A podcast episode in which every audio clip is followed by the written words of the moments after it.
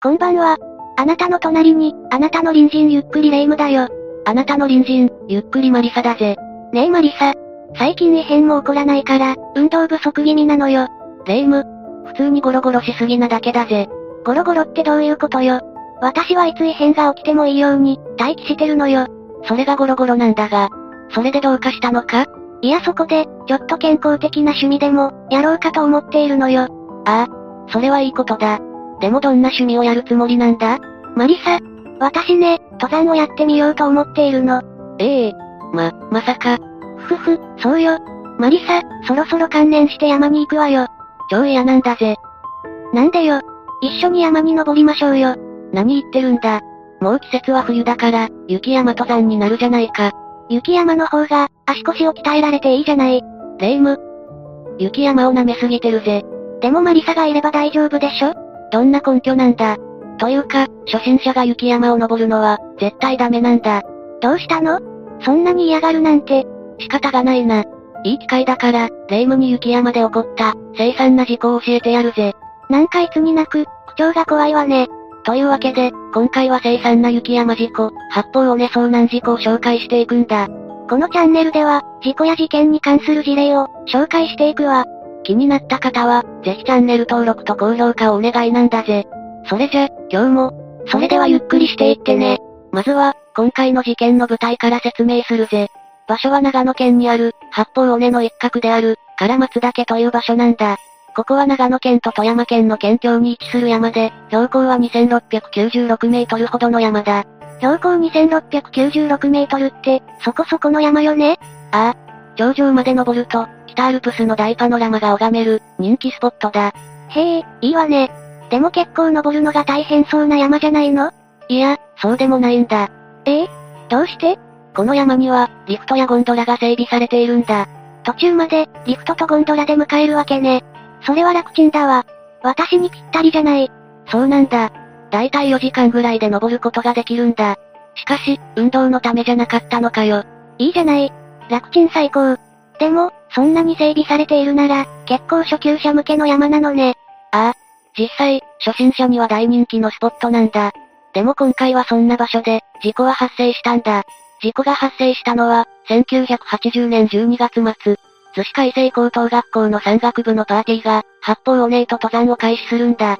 高校の山岳部初心者に大人気の場所で、山岳部が遭難したの霊夢、山岳部といっても、全員がプロではないんだ。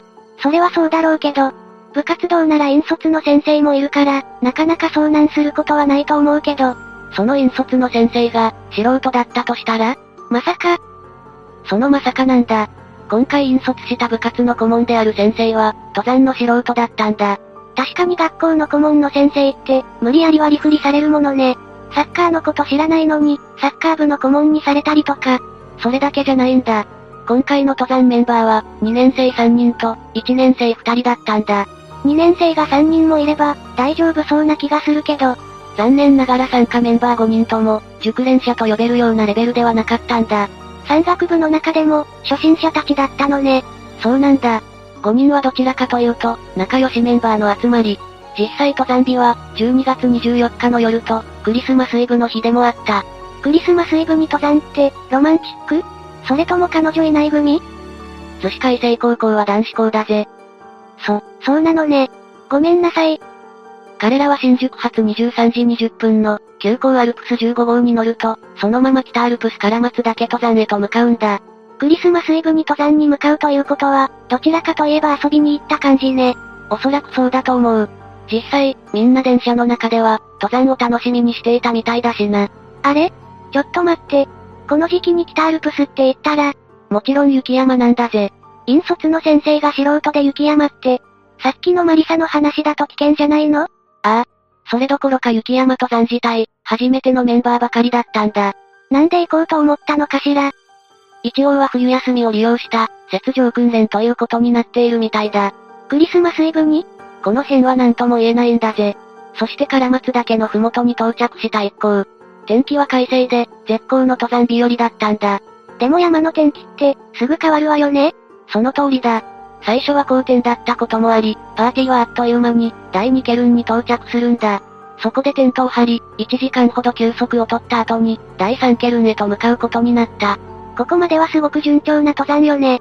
ただその順調な登山も、ここまでだったんだ。天候が悪化したのね。その通りだ。でも普通天候が悪化したら、すぐ引き返すわよね。どうして引き返さなかったのレイム。さっきも説明した通り、全員が初心者だったんだ。それでもさすがに、やばいと思うんじゃないのもし自分に知識がなかった場合、判断は誰に仰ぐそれは、リーダーや年長者の言うことを聞くわね。は、もしかして、レイムの推察通りだぜ。引率の先生の指示に、みんな従ったということね。そうなんだ。でも引率の先生も素人よね。天候が悪化した雪山での対処なんか、わかっているのいや、全く知識がなかったと思われるんだ。だからこの状況でも、登り切ってしまった方が安全だと、判断したみたいなんだ。そんな、しかも一度悪化した天候は収まらず、例年にない、豪雪となってしまう。こうなるともう、引き返せないわよね。もちろんなんだ。おそらく第三ケルン付近で、豪雪のために、道がわからなくなったと思われるんだ。そして後に遺体として発見されるのは、峰から下った沢のほとりだった。一応は、山から降りようとしていたのね。いや、違うんだ。豪雪で目の前が見えなくなると、方向感覚が完全に麻痺してしまうんだ。ホワイトアウトってやつね。そうだ。よく知ってるなレイム。その結果知らず知らずに、沢の方へ降りていたんだと思う。沢に降りるとなんかまずいの水辺だし、逆に助かりそうな気がするんだけど、レイム、逆なんだぜ。登山において、沢ほど危険なものはないんだ。ええそうなの特に豪雪状態で沢になんか降りたら、二度と戻ってこれなくなる。そうか。沢から登山ルートに戻ろうとしたら、吹雪の中、峰を登らないとダメなのね。それに沢に足を取られて、流されることだってあるものね。その通りだ。残念ながら山岳部のメンバーは、ここで命を落とすことになるんだ。これがマリサが伝えたかった、雪山の怖さなのね。当然、帰宅予定の27日になっても帰ってこないことから、保護者が不審に思い始める。まあ当然ね。そこで学校に連絡を取ることになる。ここで保護者から連絡を受けた学校から、衝撃の事実を知ることになるんだ。どうかしたのなんと学校側は、この登山を把握していなかったんだ。ええなんでさっき部活の雪上訓練って言ってなかったそれが顧問の先生が、学校に報告していなかったんだ。何よそれ。一応学校側も、直ちに遭難の可能性を各方面に連絡し、校内に遭難対策本部を設置するんだ。そして夜には、3名の教員を現地に向かわすんだぜ。一応は迅速に対応しているのね。でも遭難したから待つだけってもう吹雪よね。素人の教員を向かわせても、その通りだ。結局は入山することができなかった。そう考えると、なんか対応としては微妙ね。いや、当時の唐松岳の状況は、例年稀に見る風雪で、誰も入山することは不可能だったんだ。保護者の人たちにしたら、たまらないわね。なので、その翌29日には、学校の校長や職員と一緒に、山岳部の保護者4人も唐松岳に向かうことに。しかし、例年稀に見る猛吹雪で、入山は叶わなかったんだ。それじゃ、捜索活動はどうなったのようやく捜索活動が始まったのは、30日になってからで、事故から3日も経っていた。遭難してから3日もかかったの。これってかなり望みが薄いわよね。それでも、長野県警の要請で出動した陸上自衛隊、東部方面航空隊のヘリコプターが、第2ケルン付近で、オレンジ色のテントを発見するんだ。休憩していたテントね。もちろん残念ながらテントには、誰もいなかった。そこからの捜索はどうなったの残念ながら、猛吹雪で中断されることになる。ヘリコプターは風に弱いものね。でもここで中断ということは、捜索的には、もはや無理な状況なんじゃ。そうなんだ。6名の生存は期待できないとして、捜索打ち切りが決定されたんだ。そしてこの段階で各メディアは、図司会成功、6名帰らず、と大きく報道するんだ。でも遺体の捜索とかはするんじゃないのそれにこれで終わりって、保護者が納得しないんじゃないもちろんこの後も、できる限りのことはしたんだ。学校側も教員を交代で白馬に常駐させて、情報収集に当たっていた。それでも何の情報も得られなかったこともあり、2月には常駐も打ち切られることに。結局は、雪解けを待つしかなかったということね。それで6人の遺体は見つかったの遭難から約半年後の5月に、6名全員の遺体が発見される。どうやら川辺のビバーク中に、沢に流されたのが亡くなった原因だったみたいだ。残念な結果だわ。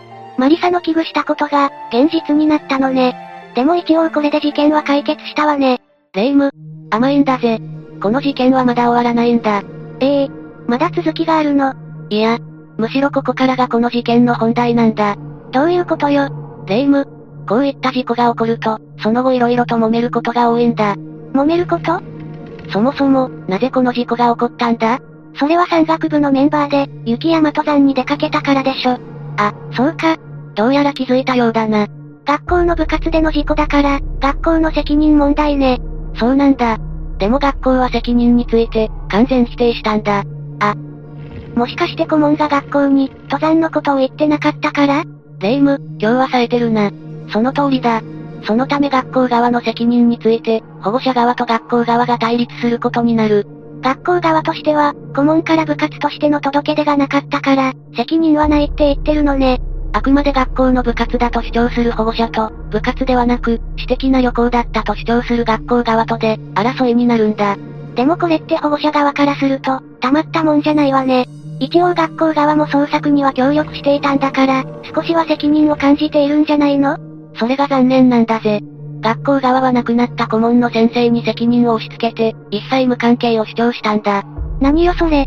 しかも当時の校長は保護者に対して、かなり強気な態度をとっていたみたいなんだ。これには保護者も怒り浸透ね。それでどうなるのその前に、お互いの主張をまとめるぜ。まずは保護者側の主張の内容は、顧問の先生が引率していた時点で、明らかに部活動の範疇であり学校側に責任がある。めちゃくちゃ正論じゃないの。実際学校の山岳部だったんでしょ。一方の学校側の主張の内容は、学校側としては連絡を受けていない時点で、学校の活動ではなく私的な活動だ。ただ単に、顧問の先生が連絡を忘れていただけでしょ。その先生を雇用していた時点で学校側に、絶対的に責任が生じるに決まってるじゃない。レイム、落ち着くんだぜ。確かに雇用責任はあるし、その主張は厳しいな。これはなかなか頭にくるわね。それでどうなるのよ。当然保護者側は学校側の責任を問うために、訴訟を起こすことになる。裁判になるのね。一応は話し合いはずっと持たれていたんだが、前述のように学校側は、かなり強気の姿勢を崩さなかった。そのため保護者側は、1981年10月27日に遺族に代わって、3人の弁護士から、申し入れ書を学校側に送りつけることになる。申し入れ書って何これはその名の通り、弁護士から学校側に、責任を認めるように促す書面を送ったんだ。それじゃ、訴訟とかと違うのね。ああ、刑罰的効力はないんだ。ただ学校側は回答する義務が発生する。どんな内容だったの一応全部で8項目の内容だったんだ。ここでは、その中でも主となる3つを紹介するぜ。1、正規のクラブ活動であることを認めよ。2、引率者の過失と、学校、学校長の責任を明確にせよ。3、損害賠償請求。保護者側の主張内容ね。やはり損害賠償も入るのね。当然なんだぜ。ただ、損害賠償はあくまでついでであり、基本は学校側が責任を認めて、謝罪することを求めている。なんか聞くまでもないけど一応聞くわ。それで学校側の回答はもちろん、正規のクラブ活動とは認められない。の一点張りだぜ。やっぱりね、それどころか理事長は、問題が法的問題に発展したために、すべてを代理人に任せて、一切関わらなくなった。これはムカつくわね。誠意のかけらもないじゃない。そうなんだ。保護者側も、誠意ある回答がなかったと判断して、1982年3月9日に訴訟を起こす。内容は、総額4億1300万円の損害賠償を求める。とともに学校側の謝罪だな。ただ裁判となると、結構長引きそうね。この裁判の争点は、至ってシンプルだったんだ。被害者の登山がクラブ活動であるか、私的な旅行であるか、それだけだった。でもこれってずっと対立している内容よね。とてもお互いが妥協するとは思えないんだけど。結局裁判はどうなったの当然両方とも主張を取り下げることはなかったんだ。そのため1983年3月18日の5回目の口頭弁論で、裁判長から和解勧告が出される。でも和解なんて、双方受け入れないでしょ。いやそうでもなかったんだ。学校側は、この時結構意見が分かれていた。ええどういうこと理事長や校長は、学校の責任を一切認めない方針だったんだが、他の理事の人たちはそうでもなかった。やっぱりどう考えても、学校側に責任はあるわよね。さらにちょうど、このタイミングで新しい理事が選出されて、その人たちは、保護者寄りの考え方を持っていたんだ。でも理事長って、すべて代理人に任せて、一切関与してなかったんじゃないのそれもプラスに働いたんだ。理事長が責任を放棄してくれたおかげで、理事会での会議が、保護者寄りの内容に変わっていったんだ。でも保護者側としては、和解の内容は納得できるものだったのもちろん和解内容に関しては、学校側と何回も話し合われた。そしてついに、翌年1月27日の第5回目の話し合いで、和解が成立したんだ。 5回も話し合うことになったのね。それで和解の内容は ?5 名の生徒の各家庭にそれぞれ4160万円、総額2億800万円を支払うという内容だった。金額的には半額になったのね。そして肝心の責任問題は津市海星高等学校生徒の山岳遭難事故、と断った上で、学校側、裁判所側が、この遭難を指摘登山ではなく、学校行事であることを認めたんだ。学校側が責任を認めたのね。ああ、遺族に支払われる賠償金も、過失責任を負う賠償、と明記されることになった。実質、保護者側の勝利ね。まあ当時、結構メディアとかにも取り上げられていたからな。学校側としても、これ以上裁判が長引けば、学校のイメージが悪化して、入学生が減る危険性があったんだ。学校が責任を認めたということは、あの理事長と校長はどうなったのもちろん責任を追及されて二人とも辞任となった。しかも保護者に対して強気な態度をとっていたこと、それも合わせて学校側から謝罪されるんだ。ここまで見るとハッピーエンドだけど、遭難事故で亡くなった子供は、帰ってこないのよね。そうなんだ。保護者側としても、若い内容の細部に不満は残るが、不毛の論争に終止符を打つことにした。と述べている。団長の思いだったのね。学校側も、新たな理事会役員で長期にわたった紛争の処理や、学園再建に奔走することになる。そして新年度が始まって一段落した頃、4月28日に、本校体育館で合同慰霊祭が行われる。折り鶴約4万5千話でもした、八方尾根とケルンを背景に、白菊の花で縁取りされた、6名の家と蛍光品であったピッケルとザイルが備えられた。そして亡くなった6人の冥福を祈ったんだ。これが、八方尾根遭難事故の内容なんだぜ。事故自体、きちんとした経験者がいたら、防げたかもしれない事故だったわね。ただその後の保護者と学校側の争いが、なんか虚しく感じてしまうわ。理事長も校長も、やはり自分の保身を考えてしまっていたんだと思うぜ。結局は辞任させられたことを考えると、保身欲は本当に身を滅ぼすわね。まったくだ。最近も、どこかのサッカー部で事件があったよな。あれも監督の保身がひどかったぜ。子供たちにまで謝らせて、恥を知れって感じだったわね。大人とは思えないわよ。なあレイム。この事故を聞いてもまだ登山に行きたいのかうーん。やっぱり冬の雪山登山は遠慮しておくわ。その方がいい。レイムの身に何かあったら悲しいんだぜ。その代わり春になったら、一緒に登山に行きましょうね。考えておくんだぜ。今回は悲惨な雪山登山事故、八方尾根遭難事故を紹介したぜ。雪山での事故は現在でも多発していて、気をつけても防げないこともあるかもしれない。それでも雪山に出かける際には、最善の注意を払ってほしいんだ。決して軽い気持ちで雪山に登るのは、避けるようにしてね。今回はここまでね。じゃあ、次回までのお別れだ。それまで皆が、無事に過ごしていることを祈ってるぜ。それじゃ、次回も私たちの隣人として、ゆっくりしていってね。